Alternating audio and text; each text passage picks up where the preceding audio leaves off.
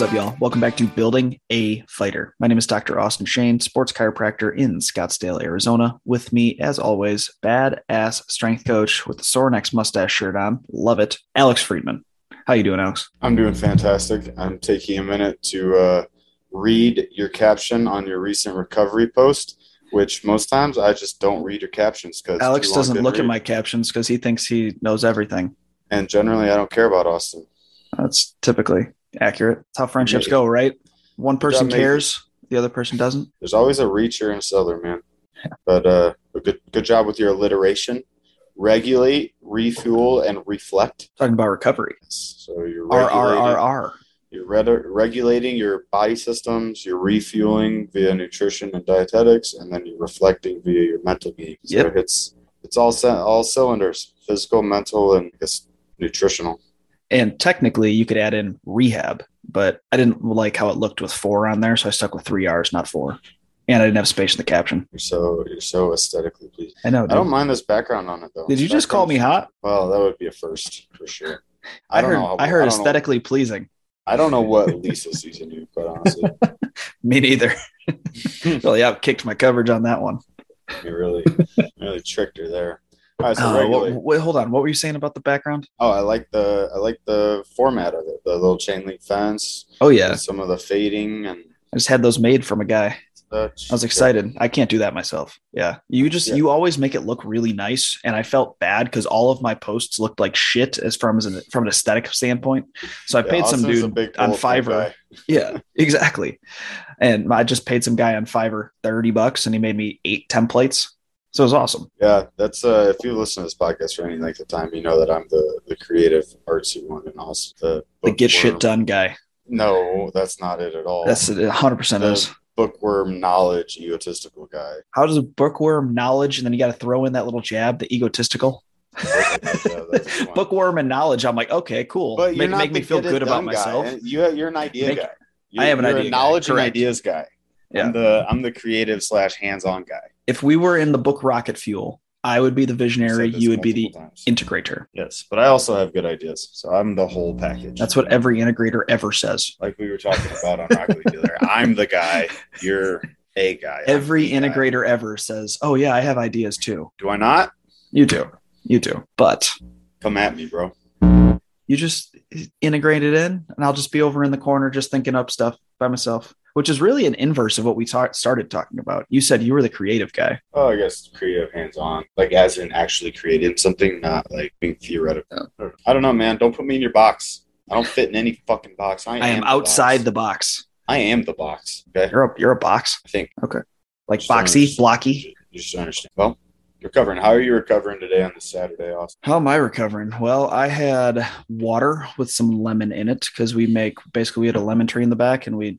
blended up all the lemons and juiced them and then put them into ice cubes. So I have water with lemon every Sunday, had a little coffee, did some breathing work right when I woke up. And yeah, I went out last night with a couple buddies. So staving off this hangover, but it's not that bad. So that's a good thing. Why is breathing important into recovery? I like that little way to stay on topic. Way to stay on topic. Oh, there you go. That was a good segue. Huh? Like that. Podcasting um, one oh one, fellas. If you don't know what you're doing, ask more questions. Um, so breathing is important for recovery for me today, because that helps me set, set my day together. That helps me like bring my mind back to what I'm doing and make me like conscious and mindful of what I'm doing. But in general, if we're talking about recovery, that breathing is going to bring you out of a sympathetic state and activate the parasympathetics a little bit better. So it's going to bring on that rest and digest. It's going to allow you to accelerate your recovery speed, because in order for you to start recovering on a neurologic standpoint, you have to get out of that fight or flight state.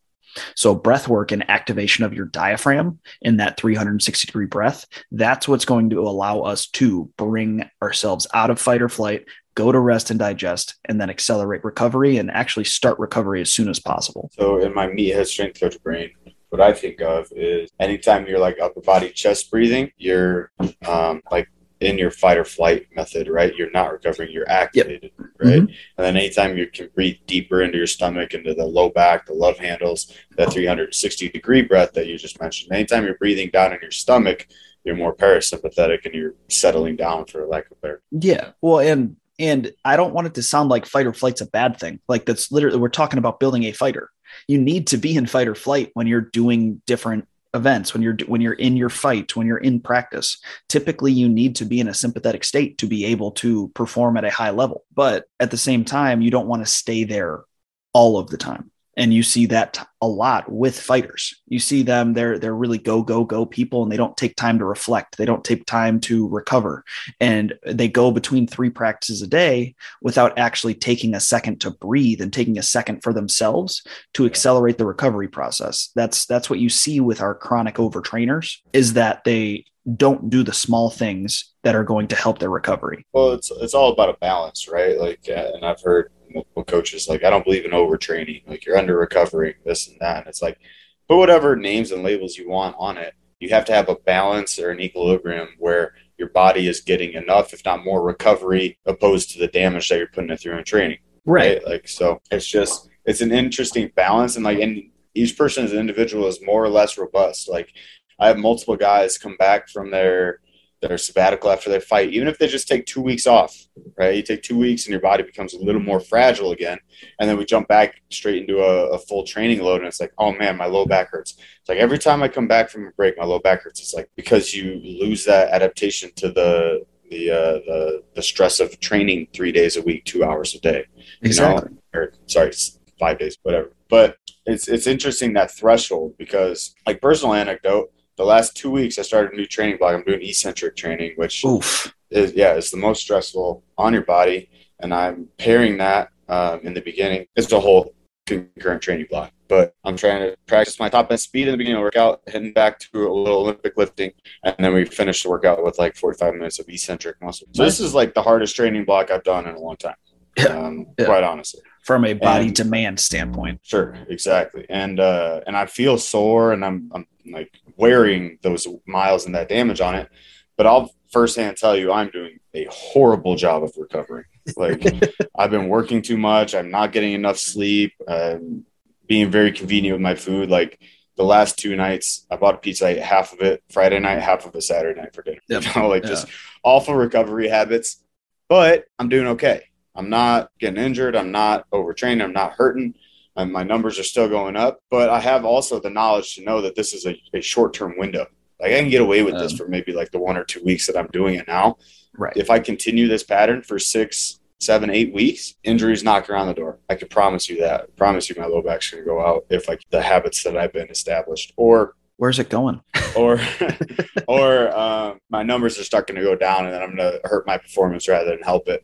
And I know this next week I need to really dial it in, because I'm going to add in jujitsu back to my training schedule. So I'm going to hit these hard eccentric lifts and jujitsu practices three days a week. So it's like, I have to have that understanding of like, yeah, I can get away with it right now, which I think people yeah. are like misguided. It's like, oh, when I was young, I could do it forever. Or when I this or that, or like, I'll take this. Oh, last two weeks, I'm getting away with it. I'm doing perfectly fine. I should maintain these habits. Yeah. It's like, no, you shouldn't. You're you're getting away. You're getting away with yeah. one here. You're kind of pulling the rug a little bit, but you got to dial it in soon. And I think uh, that scope of reference gets beyond a lot of fighters, especially young kids. Well, you just get in a groove. You get you get in these different moods where like, oh, I want to work really hard, and then you just overtrain for six, seven months because you feel like that's going to make you better. Right. When at the end of the day, like if you're not able to hit, like you see it a lot with overtrainers. They can't hit the red zone. If they're wearing a heart strap, they actually can't hit the red zone, even though it looks like they're giving one hundred percent. And that's a textbook sign of overtraining. You're not able to get to that peak physical arousal to where you should be competing. So it's it's one of those things that it's actually hurting you by working so hard. And implementing some of these recovery steps that we talked about would be a fantastic way, Alex, to start your... start your recovery journey. Way to bring it back. yeah. So breathing, um, I like to implement that straight after practice, like or after strength and conditioning. Oh, for sure. That, it's not, it's not that hard. Like you're fucking our number tired one. As shit, right? Yeah, regularly. Throw your feet up on a wall. Uh, I always forget whether it's right or left hand. I don't think it really matters. Was it right hand on the belly button? Left doesn't hand matter. On the chest? No. All right. So one hand on chest, one hand on your belly button. That's pretty much just tactile feedback. So mm-hmm. you can breathe in and expand in your stomach and push your low back in the ground. Just feel your surroundings. Five minutes, deep belly breathing. Close your eyes. Don't think about any fucking thing else. Tell everybody to fuck off and not mess with you. That five minutes right there can recenter and change your neural tone, your nervous system, um, and essentially get you a jump start on recovery. When I was an athlete, when back back in my day, quote unquote, um, we were always told just to stretch, right? Yep. You're told to yep. stretch to deregulate your nervous system and hold the static stretch, which the idea was right. Maybe the methods were a little bit um, outdated by now, but same thing. Take five minutes. Gather yourself, compose yourself, down-regulate your nervous system, and that'll get you a jump start on your recovery. You can start right then versus in forty-five minutes once you're finally home, showered, eaten, and sitting on the couch. Yeah, for sure. And some other points is like you could also change the environment. So it's not just breathing, right? You can do different things to try to hack your nervous system to try to bring on that parasympathetic state. And if sometimes all you have is just a corner of the gym where nobody else is at that they can't talk to you, so you don't have to be act, like engaged with conversation. But what you could do is you could go into a room that's darker. If you, we know that if the lights are a little bit dimmer, then that's going to activate a parasympathetic state because you're getting ready to rest. You could change the sound that's around you, right? You could drop the volume. So that's what I do with a lot of my athletes in the clinic. On Saturdays, we have a lot of our heavy days. Those are going to be typically our hard, whether it be hard conditioning or hard lifting days. Sicko Saturdays. Let's go. Let's go. And for some of my athletes that I know are relatively sympathetic in general, they, they err on the sympathetic side. I yeah.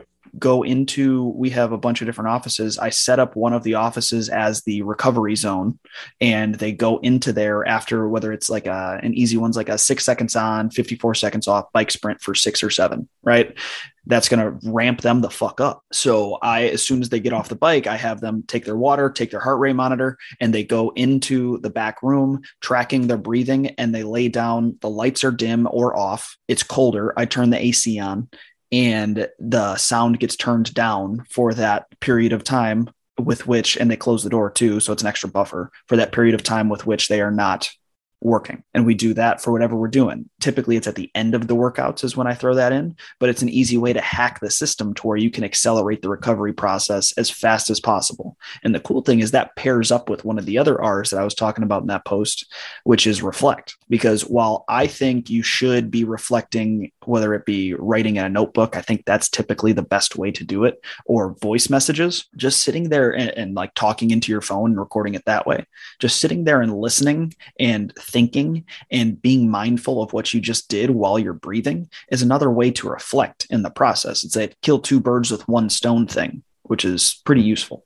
Right. But, and I think this goes into the bucket of like knowing your athletes, like some people that won't work for them, right? It's one hundred percent. Just depending on who you're talking to, because I know I'm the type of person that like, as soon as I lay down to relax, I need to like try and clear my mind, or I need to put some of that soft, dark music on or whatever. But um, if I try and reflect in that same moment, I'm just going to restart my sympathetic yep. system. I'm just going to yep. think like, fuck, I did that wrong. I need to change that. I should go work on that right now, and blah, blah, blah, blah. And, and I would start spinning my wheels. Right.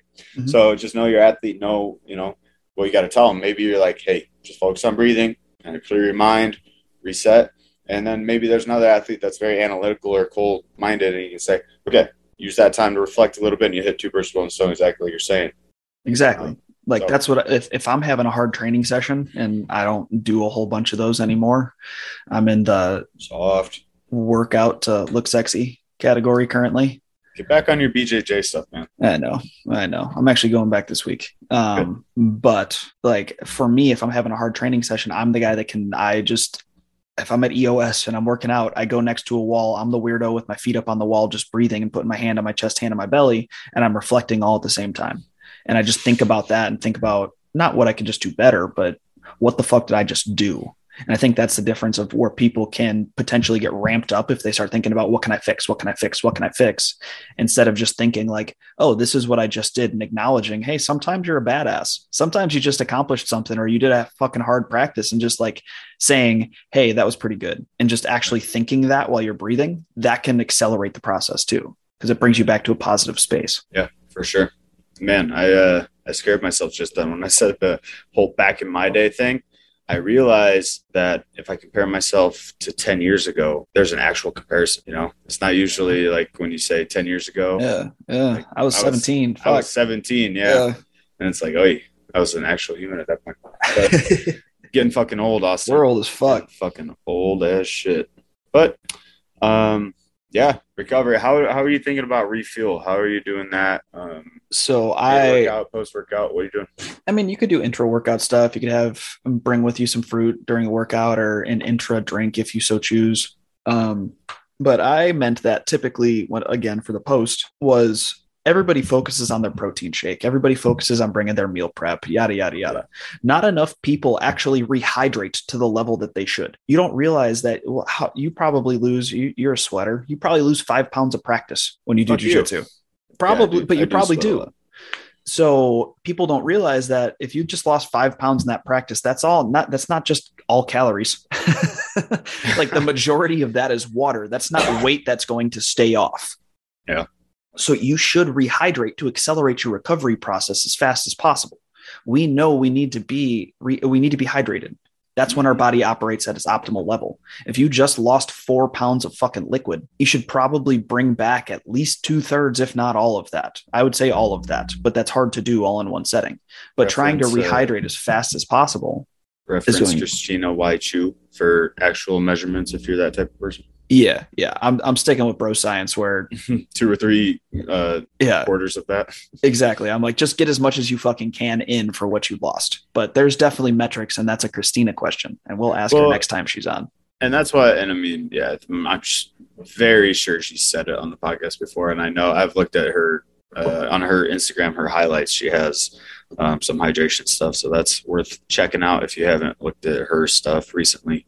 Um But yeah, that's why you see every fighter ever walking around with a whole gallon mm-hmm. jug of water or whatever. And it's like, it's not because they're trying to be a bro. It's because they're literally trying to stay ahead of the curve with their hydration, which I think is a great target to keep. But hitting. What's funny is I see people walking around with jugs and they're still chronically dehydrated. Yeah, right. It's like, I want to, it's almost like they the forget part, to but drink. I don't want to actually do it. Yeah. Yeah. No, but that's, that's where I think most people forget in the refuel process, because that yeah. needs to happen. Not, I mean, it should, it happens over time, but you should probably try to get as much liquid in you as you can tolerate at a consistent pace for a little bit there so that you're not operating dehydrated going about your day and going into your next practice. Yeah. Well, that, I mean, that kind of fits for me in like an athlete doing intermittent fasting type of scenario. It's like you athletes typically shouldn't get away with intermittent fasting because they're always on a recovery cycle. Yeah. Like yeah. you're working, if you're working out two plus times a day, you're always trying to catch back up to the work you're putting in, and intermittent fasting stops that. Same as not drinking water, not hydrating. Like you're always trying to get back. You're mm-hmm. never really like uh, euhydrated, overhydrated, or like back in equilibrium unless you're taking a, a week off or your post fight or whatever. But you're almost always like behind in your recovery. So you're mm-hmm. always kind of playing catch up. That's why, in my opinion, intermittent fasting isn't optimal. And then obviously not drinking water isn't optimal either. And one thing I want to add too, to most everybody at an M M A practice, like after you hit that sixty to ninety minute mark, Gatorade and sports drinks are actually a good thing. Yeah. Fuck yeah. Right. P- I need glucose. People, right. I think people are averse to that for some reason, or they just always want to stick with water. Like same thing Austin was saying, when you're losing in your sweat is a bunch of water, you're losing a bunch of salts and yeah, electrolytes. Um, yeah. Electrolytes. So add in that Gatorade or the Gatorlite or whatever is a Vitargo is one, right? Just what? whatever. Yeah, I think Vitargo is one. But um, whatever calorie drink that you can find, Powerade, um, Liquid I V, whatever it is, hit that mix in your practice session. Because mm-hmm. a lot of times in strength and conditioning, if we're doing an hour long workout, it's not all the time necessary, especially if we're not like conditioning or doing high intensity stuff. Then that's not necessarily necessary, necessarily necessary. Nice. You can tell the coffee, the coffee's kicking in. Um, the fucking jitters, bro. All right.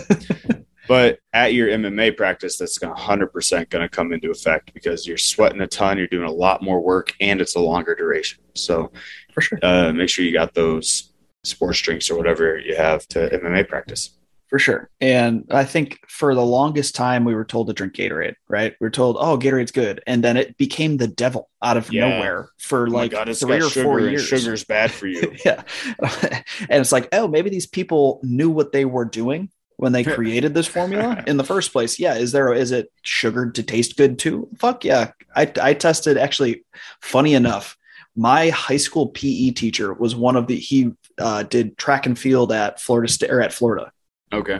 he was one of the people that tested Gatorade. Nice. So he knew about like what, what the original formula was. And he's like, yeah, it's about half as much sugar and it tasted like yeah. shit. Yeah. So that's why they put it in, but it's a good thing. Getting those, like you said, the calories, the glucose, the electrolytes, everything put together is going to just accelerate how you're feeling. And it's going to accelerate again, the recovery process yeah, of what I we're mean, talking about. And I hope in general, we're past all the, uh, we're never knowing- past it.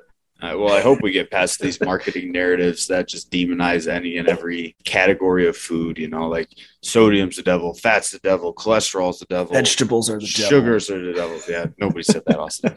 But yeah, to Carnivore M D. Dude, the carnivore diet. It's making it. I've been asked about should fighters be on the carnivore diet by at least three athletes. Well, it's because Joe Rogan does it. And Joe Rogan is the fucking the pinnacle of high performance. It's true. It's I don't dislike the man, but there's a lot of stuff going on in that body.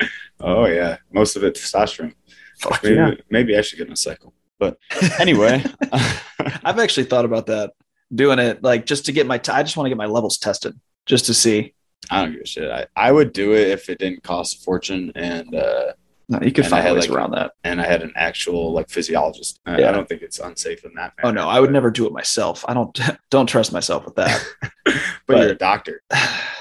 I, I got well, we'll put it this way. I got through a lot of the blood testing portions, but that was not my strong suit. It's a reason why I'm not an M D. I'm not a physiology guy. I'm re- I'm good with anatomy and biomechanics.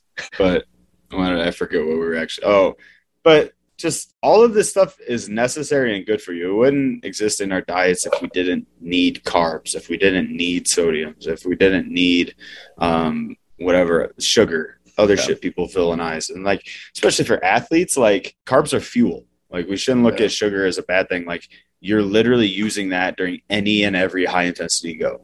You need more of it. And uh, so I don't know, man. I uh, recently I've been, not fed up, but like really been getting like uh, a dose of reality as I talk to a lot of my athletes about supplements. Yeah. And, you know, I, like I'm telling them take creatine, take a multivitamin, take caffeine, like just super basic shit. And they're like, that won't pop on a drug test. Well, it was like, no, it's fucking creatine. Yeah. Like what?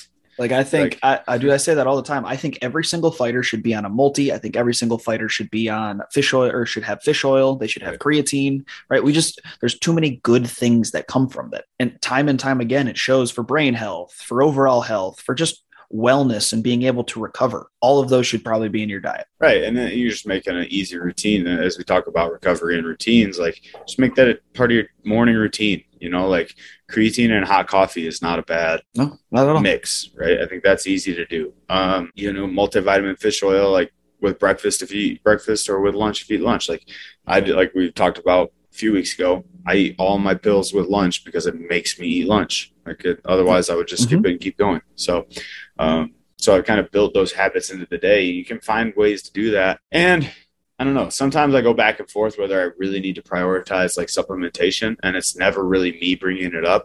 Mm-hmm. But yeah, if you can and you have the ability, then why wouldn't you? Right. Dude. And, and especially, especially for the U F C athletes, like you got Charles or you got like uh, Nicole and Clint all sending you personalized nutritional advice and personalized supplementation. Yeah. That's cool. Please, if you're getting Thorne shit for free, take it. And it's yeah, personalized to you. Like, like there's no need not to do that just because you don't like, just because either you don't want to, or you're lazy, or you just, it it's blows past your mind. Like if you have it provided for you, there's zero excuse. Please take yeah. those damn supplements. yeah.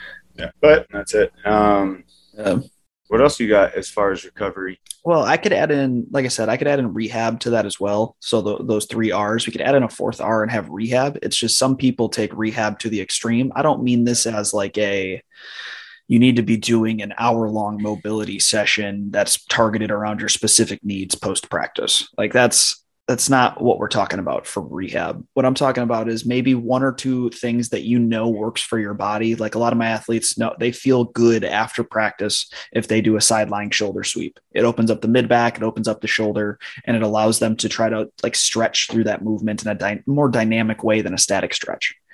That works really well post practice. And you can also breathe from that position too. It's a supported breathing position because you're laying on your side. You're not standing with the force of gravity coming down. Um, that's what I mean when I say em- implementing rehab into our recovery process. And yes, we also have to do real rehab if there's injuries, right? If there is actual right. injuries, then rehab probably should be a large portion of your recovery process and take away some of the other stuff, because it's always a sliding scale, like you said. But for the most part, if you're relatively healthy and nothing but like small, like little nagging injuries that typical fighters or just combat athletes in general are dealing with, one or two rehab exercises, like for dorsiflexion and for knee health, like a tibial car and an oblique lunge rock, that'd be perfect. That'll fulfill the need. You do the things you know you need to work on and you're good to go. Right. I don't think we shouldn't overlook either just like a position, like the position, like body position and related to like nervous system arousal, right? Yeah. Like, like literally just laying down, laying down, you're going to be a lot more calm than you are standing up. Mm-hmm. Like it's just, um, that's just like physiology and care. Is it physiology? Maybe biomechanics. I don't know. But that's just like one oh one, right? You're laying on your back. You're going to be more calm.